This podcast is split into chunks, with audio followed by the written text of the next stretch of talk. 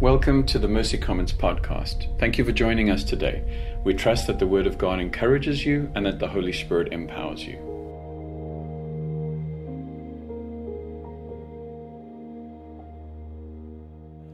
Um, my name's Nick. I'm one of the pastors here. Um, this is our penultimate uh, James, and penultimate means second to last. Um, and uh, I'm excited, uh, super excited to be diving in. And um, yeah, let's just get going.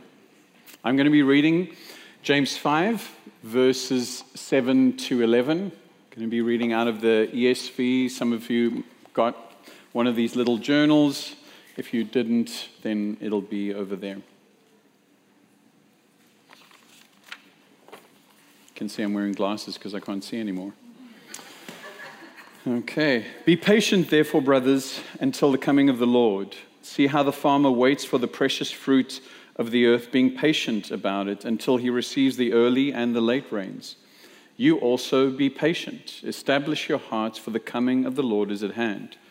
Do not grumble against one another, brothers, so that you may not be judged. Behold, the judge is standing at the door. As an example of suffering and patience, brothers, take the prophets who spoke in the name of the Lord. Behold, we consider those blessed who remain steadfast. You have heard of the steadfastness of Job, and you have seen the purpose of the Lord, how the Lord is compassionate and merciful. Father, I want to thank you for the power of your word. Uh, I want to thank you for uh, the people that have suffered and even been martyred in the preservation of your word. I want to thank you that today we have easy access to it. But I want to thank you more than that, that we have your Holy Spirit that is able to lead us into truth. Your Holy Spirit is what makes this book and these words alive. And so we pray for the power of your Spirit, for me, uh, in order to remain faithful to the preaching of your word, and for us as hearers, that we would listen and obey. Amen.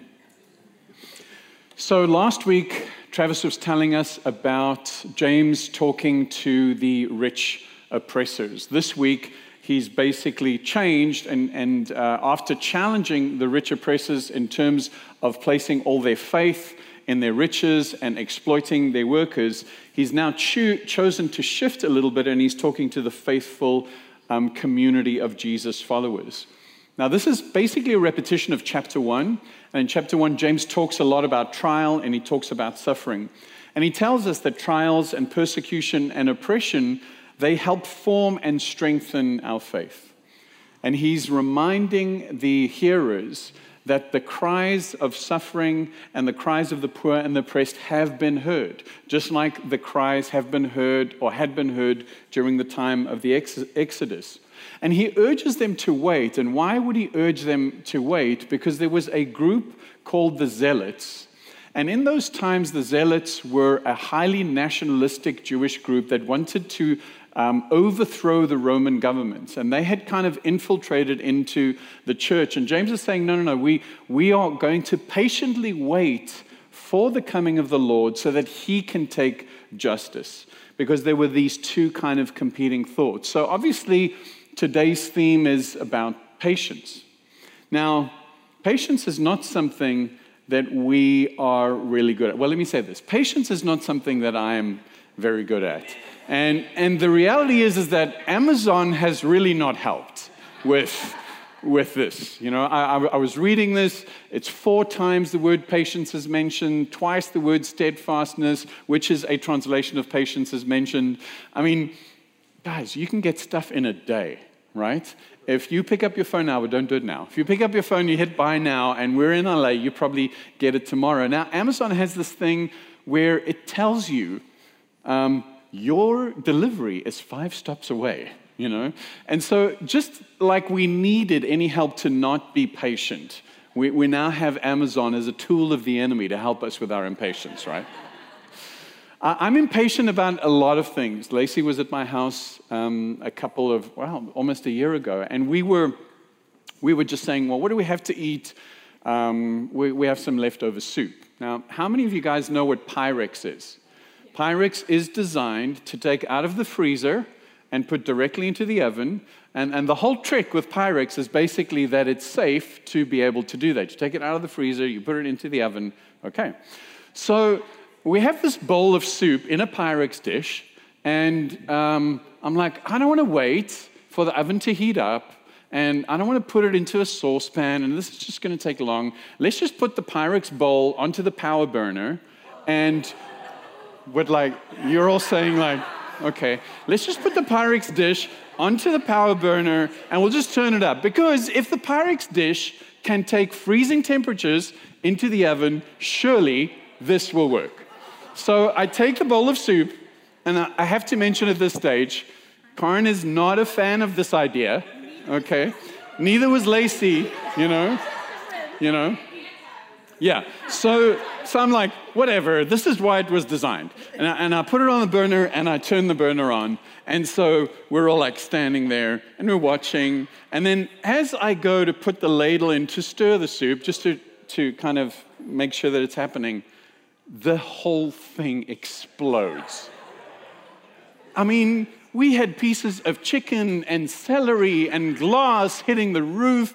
Like weeks afterwards, I was finding pieces of glass in our lounge, you know. This thing had shattered. Thank goodness no one had got hurt by this, you know. And that is my experience with patience, you know, or rather, my experience with impatience. So, so even as reading this and going through this, I'm like, God, you've got to help me because this is not something where I'm really far ahead and helping a congregation. Come on over here where patience is cool. I'm really, I'm really over here, and everyone else is here, and I'm saying, I'm coming, I'm coming, you know, with, with, with the patience thing. The thing about patience is our experience of God's patience and our patience is, is very, very different. It's different between because God's motive and outcome for patience is different to ours. God's patience is exercised in connection to judgment and Him being slow to anger. In Nahum 1, verse 3, it says, The Lord is slow to anger and great in power, and the Lord will by no means clear the guilty. Now, you exercise patience, this is important, you exercise patience when you have the power and the right to act but you don't. Now, God has the power and the right to act, but He doesn't. This is an exercise of patience on our behalf. Now, the exercise of patience is not just waiting. Waiting is oftentimes where we are just forced to wait. We don't have the power or the right to do anything about it. But the exercise of patience is both a virtue and a fruit of the Spirit. And hopefully, as we read through James, we'll be able to get some handles on how that can impact our lives. 2 Peter 3, verse 9 says, The Lord is not slow to fulfill his promise, as some count slowness. In other words, people are asking Peter, What is happening? Why is the Lord not coming? Is he slow? Has he forgotten? What is going on? And he says, No, but he is patient toward you, not wishing that any should perish, but that all should come to repentance. God's patience is there for us because he can act in a moment, like he did with Exodus and, and, Moses, like he did with Jesus, like he's done countless times throughout history. And the fact that he is not acting does not mean that he is not powerful. The fact that he is not acting now means that he is patient with us.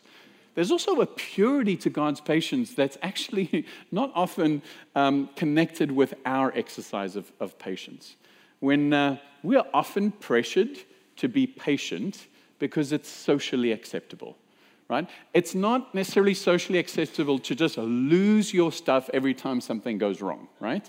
It, it's generally not. And we see that in traffic is probably the time where we think, okay, maybe it's socially acceptable in, in those kinds of contexts. I'm not saying it is. But, but oftentimes we think we're exercising patience, but we're actually just pressured into a social convention um, sometimes we think we're exercising patience, but the reality is we can't do anything about the situation. We're not like God where we could change it. We think we're exercising patience, but we're not. Or we're exercising patience externally and we're pretending like everything is fine and, and I'm okay, serenity now. And inside, I'm just raging. And I can't believe that this plane has landed 20 minutes early and we're sitting on the tarmac, waiting for a gate. Why did we land early then? You're just teasing me. Come on, man. then everyone stands up as the plane lands. I'm like, where are you going to go? What is happening here? Clearly, I have a lot to learn when it comes to patience. So, this morning, we're going to look at the fact that patience is active. It's easier to be patient in the context of circumstances rather than with people. Um, and that patience and the exercise of patience is an honest transaction with God. Patience is active. Verse 7 Be patient, therefore, brothers, until the coming of the Lord. See how the farmer waits for the precious fruit of the earth, being patient about it until he receives the early and late rains. Now, those of you know that a farmer is being patient, but he's not idle and he's not fatalistic. There is a connection between the idea of the early and the late rains. So, in the Israeli climate, in, which is where they were in the, in the near middle near Middle East, huh? Tom, what, whatever, there, okay. You had early rains. The purpose of the early rain um, was to nourish the seed, and then what would happen is that the seed would pop through the ground, and that would cause the seed to germinate. The late rain was important because what it did, what it did was it provided fruitfulness. And so what happens is we are patient and we wait, and then suddenly we have the early rain, and we're like, great, now we're going to see fruit. Now, those of you that have been in my garden, I'm trying to kind of get my garden to a nice place, and we have two, two vines in my garden. We have the jasmine, um, and we have this yellow thing. I don't know what it is. Uh, I'm, I'm, I'm clearly not a gardener um, because I get out every morning and I look at this, at this piece that I'm training, this little tendril, right? Um, and every morning I come out, and every morning it's gone its own way. So every morning I come out and I just train it around this thing. Um, now, as a farmer and as Christians that are responding to this world, there are things that we are called to do in the context of our lives.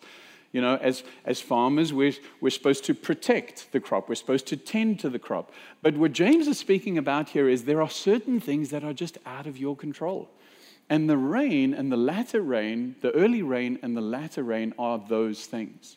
Now, when, when we exercise patience, that doesn't mean that we're just fatalistic and we're like, okay, kind of whatever will happen. One of the things that we need wisdom for, which James already spoke to us about in chapter 3, is being able to identify is this part of my job as a farmer, so to speak, to be able to tend to this situation?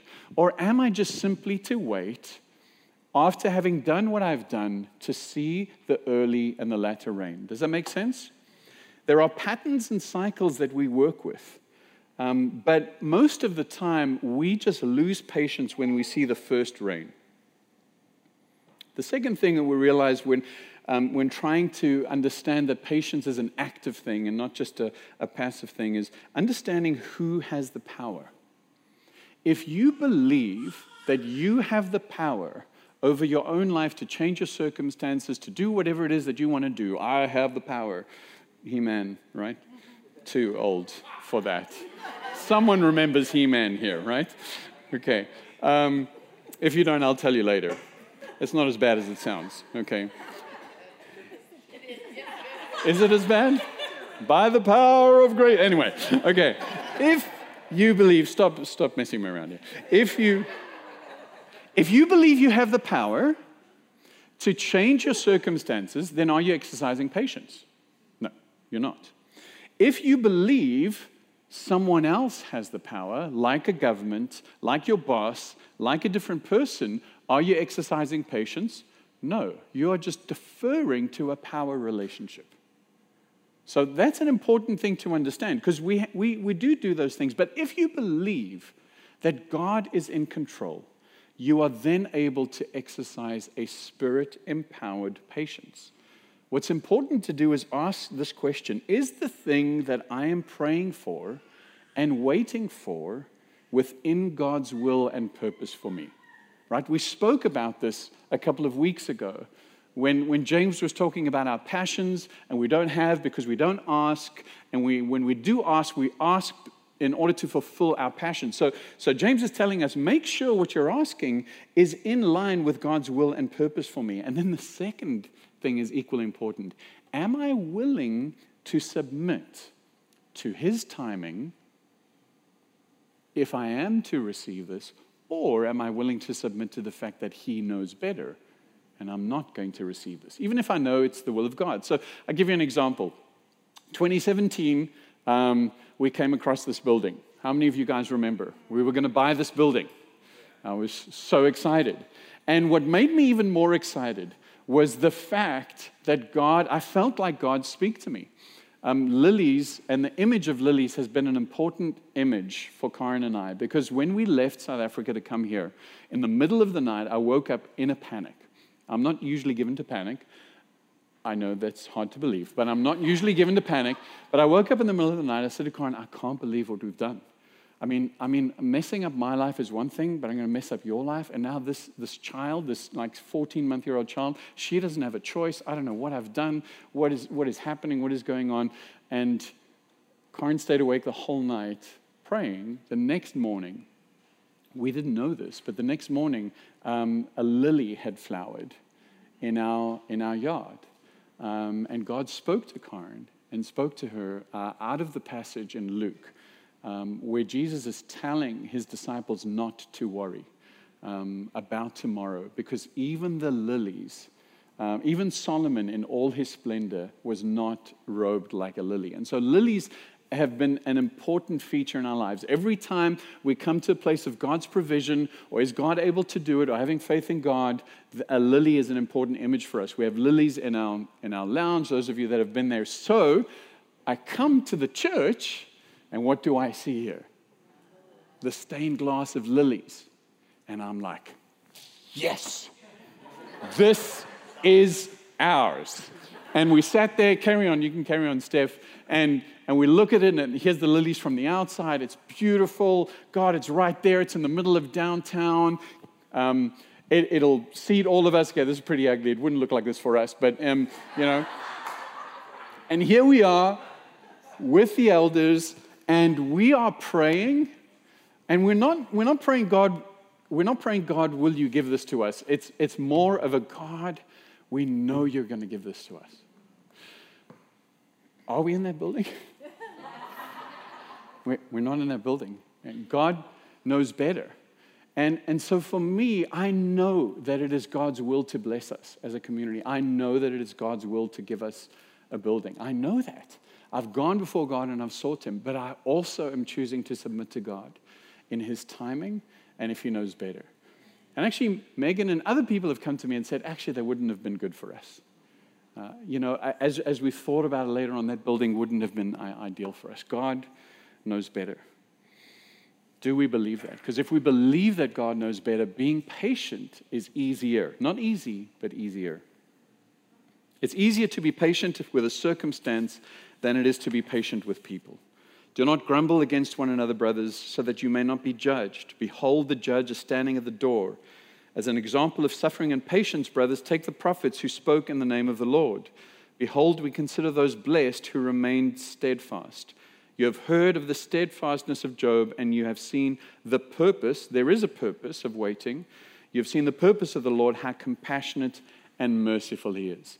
Now, even as I read at the beginning out of the book of Nahum, there were prophets throughout the Old Testament that prophesied what God was going to do and prophesied what he was going to give Israel and prophesied even judgment on their enemies and amazing things. And they never saw those things come to pass. They even prophesied which affected them detrimentally according to their health, according to their relationships, and to their lives. That's, that's what he's talking about. When you're thinking about being patient, think about these guys that prophesied things that we know came to pass, but they never knew that. They died thinking, what was that about? Um, and we know that out of Hebrews 11. Now, the story of Job is an interesting story. It is the story about um, God's response to suffering and our idea. But basically, what, what James is saying is like, I want you to look at the steadfastness of Job. And in a quick kind of cameo, what happened with Job is Job first got all of his cattle, so think all of his money, you know, all of his fields obliterated, okay? Then all of his family gone in that moment. And to just heap judgment on him, God kept his wife alive, okay? And you'll see why I mean that because it's, there's an important fact here, right? The only thing that didn't happen to him is he didn't die. He got covered from head to toe in boils. And so now we pick up the, uh, the story of Job in Job 2, verse 8 and 9. Now he took himself a potsherd. Now, a potsherd is a broken piece of clay to scrape himself while he sat in the midst of ashes. So I want you to picture this man full of boils, head to toe, sitting in ashes, taking a broken piece of clay and dinging out all the pus and ooze from his boils. You got that picture? You guys ready for lunch? Right? Okay. Now, why am I saying this is the lowest of the low? This is as low as he, he could be. His family is dead. His cattle is dead. His fields have been burned. All of those kinds of things. So he took for himself a potsherd with which to scrape himself while he sat in the midst of his ashes. Then his wife says to him, Job, God will come through for you. Job, be strong, I'm with you. No, his wife says to him, Do you still hold fast to your integrity? Curse God and die. Really? Now, I know we've had some fights. Karen has never told me to curse God and die, you know. Why does James pick on Job? Because Job had to be patient in circumstances, Job had to be patient with people, and Job had to be patient with God. So, what happens is all of Job's friends come and say, Okay, Job, we're going to figure this out for you. And one by one, his friends come and they say to him, This is obviously because you have hidden sin in your life. You, what you've got to do is you've got to repent and God will make this better. And Job's like, No, I don't. There's no reason for this. No, no, no, this is not the kind of God that we serve, etc., etc. And, and so he has to be patient with people, he has to be patient with circumstances, he has to be patient with God. Now, patience, patience is always easier when there's a finish line, right? So, moms, I mean, you know, we just had a baby born yesterday. You, not us. That, that would be quite something, right? that would be. Um, moms, you know, right? That there's, there comes a point where you're like, please, can this baby come out of me? But you know, the baby's going to come out round about 10 months. It isn't nine, right? Those of you that have had a baby, Nicole, it isn't exactly nine. But there's a finish line. You know it's not going to be 11. So, so you can set your gaze to that. Now, what about when there is no finish line? Like, God, is there a finish line for the fact that I'm so anxious and depressed? Like, if you said to me, Nick, two years' time, that'll be gone, I'd be like, okay, I can hold on for two years. And so, patience is much more difficult to exercise when there isn't this finish line, where we're actually saying to God, I don't know why this is happening, but, but I trust you, and I know that you are kind. Because because in this situation, the situation is not good. Job is not saying the situation is not good, but he's saying, and, and his wife is saying to him, Why do you hold on to these ideas that you have about yourself and God? Curse him and die. Is there a friend or a coworker or a family member where we need to exercise patience with them? Is there a situation or a circumstance that you don't understand why this is happening and you are being called to exercise patience. Patience is honest, finally. Job 3, Job responds and says, Cursed, Job began to speak, and cursed the day he was born. He said, May the day that I was born perish, and the night that said a boy is conceived. Barclay says this we see him passionately resenting what is happening to him, passionately questioning the conventional arguments of his so called friends, passionately agonizing over the terrible thought that God may have forsaken him. Few have spoken such passionate words, but in spite of the agonizing questions which tore at his heart, he never lost faith in God. Job 13, 15. Though he slay me, yet I will trust in him. Though he slay me, yet I will trust in him. Job was steadfast. He was patient, but he also was bewildered. He also was hurt. He was also angry. He was misunderstood by his friends. Being brutally honest with God in times where we don't understand what's going on robs the enemy of the power of secretly sowing seeds of dissent and mistrust against God. Being honest exposes our own motives and our unhealthy attachments to those situations. And being honest opens the door for grace for God to come and heal those disappointments.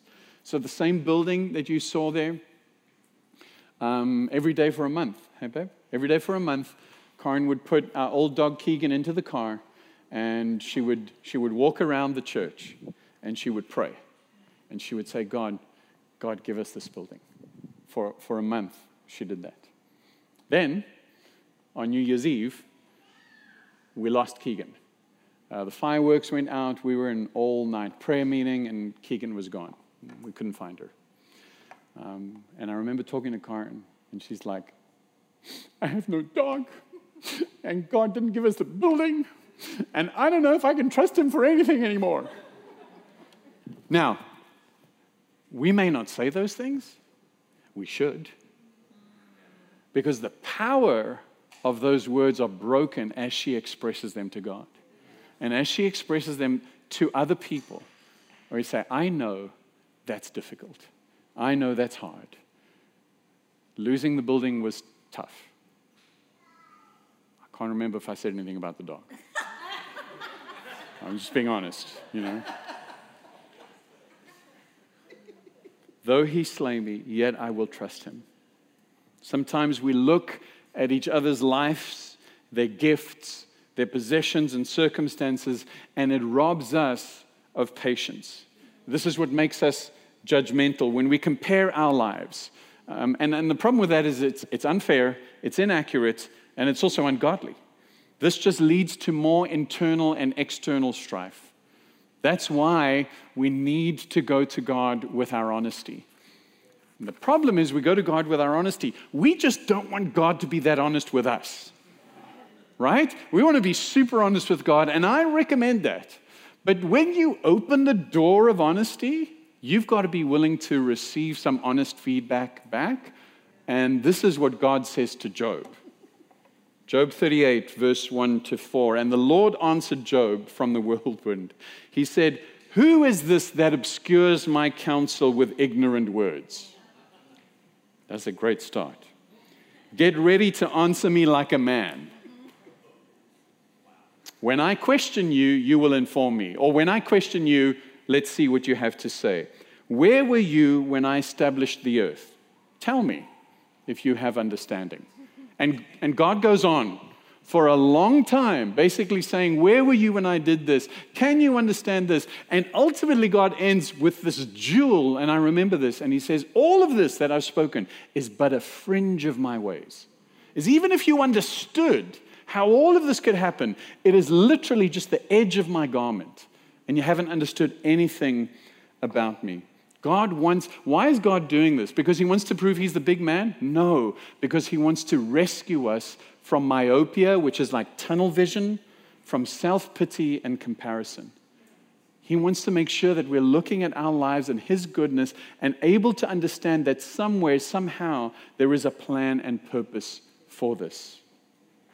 God's transcendence, which is what He's telling Job, I am nothing like you you will never be able to understand me, can make us feel small and insignificant. It can actually be a barrier to our relationship with God. But we have relationship with God through Jesus where we are able to bask in the wonder of his immanence. Because God came to us in the form of Jesus to walk with us, to teach us, to show us what spirit and life what spirit empowered life looks like. And now, as a Christ follower, we have the Holy Spirit in us. If we've received Jesus Christ as our Savior, the Holy Spirit has flooded us. God is with us, He is close to us. This is one of the, the great kind of balancing acts that we walk through in life where God is so unlike us and yet so near to us. God is so transcendent and so immanent. And so he's reminding Job of that. And sometimes we need to be reminded of that. We can trust him, though, because as James says, he is compassionate and merciful. Psalm 103, verse 8 says, The Lord is merciful and gracious, slow to anger and abounding in mercy. He will not always strive with us, nor will he keep his anger forever. He has not dealt with us according to our sins, nor punished us according to our iniquities. For as the heavens are high above the earth, so great is his mercy towards those who fear him. As far as the east is from the west, so far has he removed our transgressions or our sins from us. As a father pities his children, so the Lord pities those who fear him. Why? Because he knows our frame and he remembers that we are dust. Part of the challenge of being able to exercise patience for others and in other situations is we generally tend to believe that people don't have to exercise patience with us. We're perfect. Why would anyone be annoyed by me?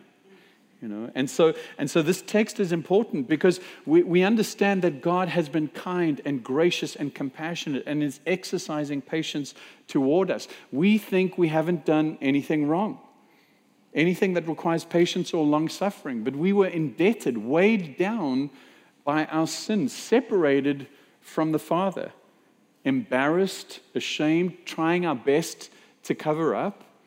And what God has done is rescued us through Jesus Christ. He has been patient towards us, He has not dealt with us according to our sins. You know, when you're in the, the presence of a, a calm individual, it's like the situation is going crazy, and, and someone kind of just steps in, and by their posture, you just feel better. I know you've had the opposite when, when someone just comes in and, like, you were fine, and all of a sudden, this person, just by their posture and everything, you're like, I am feeling anxious and I have no idea why. We don't pursue patience, we pursue Jesus. Because when Jesus enters our situation, and he enters with a sense of absolute control and authority. And he doesn't enter like this, but he enters. And we say, Jesus, how long? Psalm 40 I waited patiently for the, long, for the Lord. He inclined and heard my cry. He lifted my feet out of that pit. Now, we know David had been in pits physically. We know that he'd been in pits spiritually. We know there were multiple pits. But we also know that what he did is he quietened his soul, he was honest, and he said, God, I invite your calming presence, Jesus, to help me with this situation. You can't become, trust me, I know, you can't become a more patient person by just willing it. It is the exact opposite, it just makes you more tense. You know? So I sit there, take a deep breath, count to 10. 10. I got to say, Jesus, I don't know why I'm so ticked off by this. I don't know why I'm so afraid you're not to give this to me. I don't know why I'm so disappointed that, that I haven't received this yet. But I know who you are. You're kind and compassionate. And I know that there is a purpose to this pain. And that is one of the things that is going to help us the most, is where we understand that our pain is not purposeless that God is forming and shaping something in us through this. Uh, let me say this I don't have less faith that we're going to get a building. I have more faith. You know what? I, have I've told you guys this. I, I'm not just praying for a building, I'm praying that God gives us a building, that we don't even have to pay for it. So th- this week was hard for me because I got a phone call from a friend saying, Nick, we just got a building. And I'm like, that's amazing. But you know what we did as elders? We said, you know what? We want to bless that church. We sent them money. Why? Because that, even though it's difficult for me, I still see it as God, you know what you're doing. And you are able to do these things. And you did it for them, and I can get all twisted. You did it for them, and you didn't do it for us. And I said, God, you did it for them. I know you can do it for us. You don't love them more than you love us. I didn't get all internal and think, is there sin in my life? I mean, it's not bad to do that, but I didn't, I didn't like, why is this happening? I just said, okay, God, I know you can do this. And I know you know better for us right now. I don't know what that is. He will never leave us, His purpose will never fail.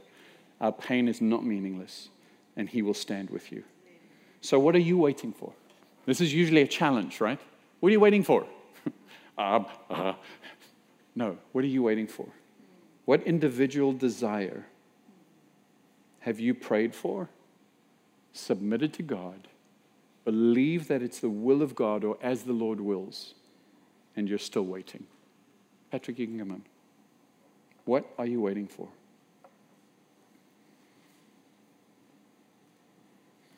What relational or broader circumstance are you and have you been praying for and waiting for? You can see that seed germinate. You're all excited that early rain has come.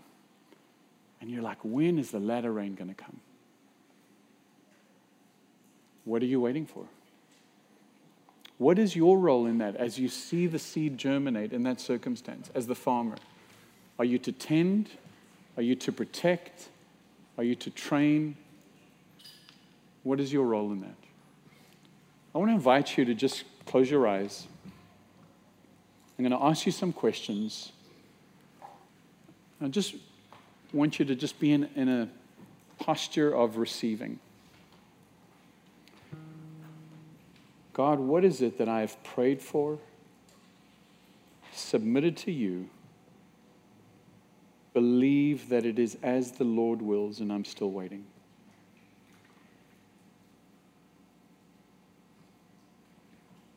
What relational or broader social situation have I prayed for? I've seen the seed germinate. God, how are you calling me to tend to that?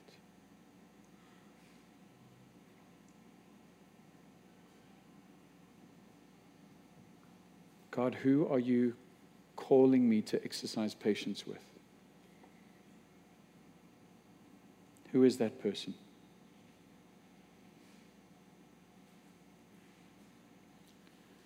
God, who do you think has to exercise patience with me?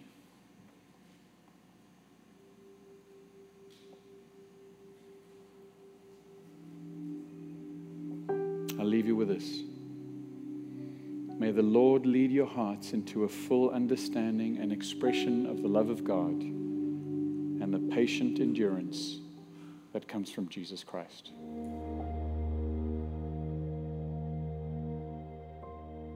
Thank you for listening to the Mercy Commons podcast. If you enjoyed today's content, please rate us and hit subscribe. And if you'd like to learn more about us, visit our website at mercycommons.church.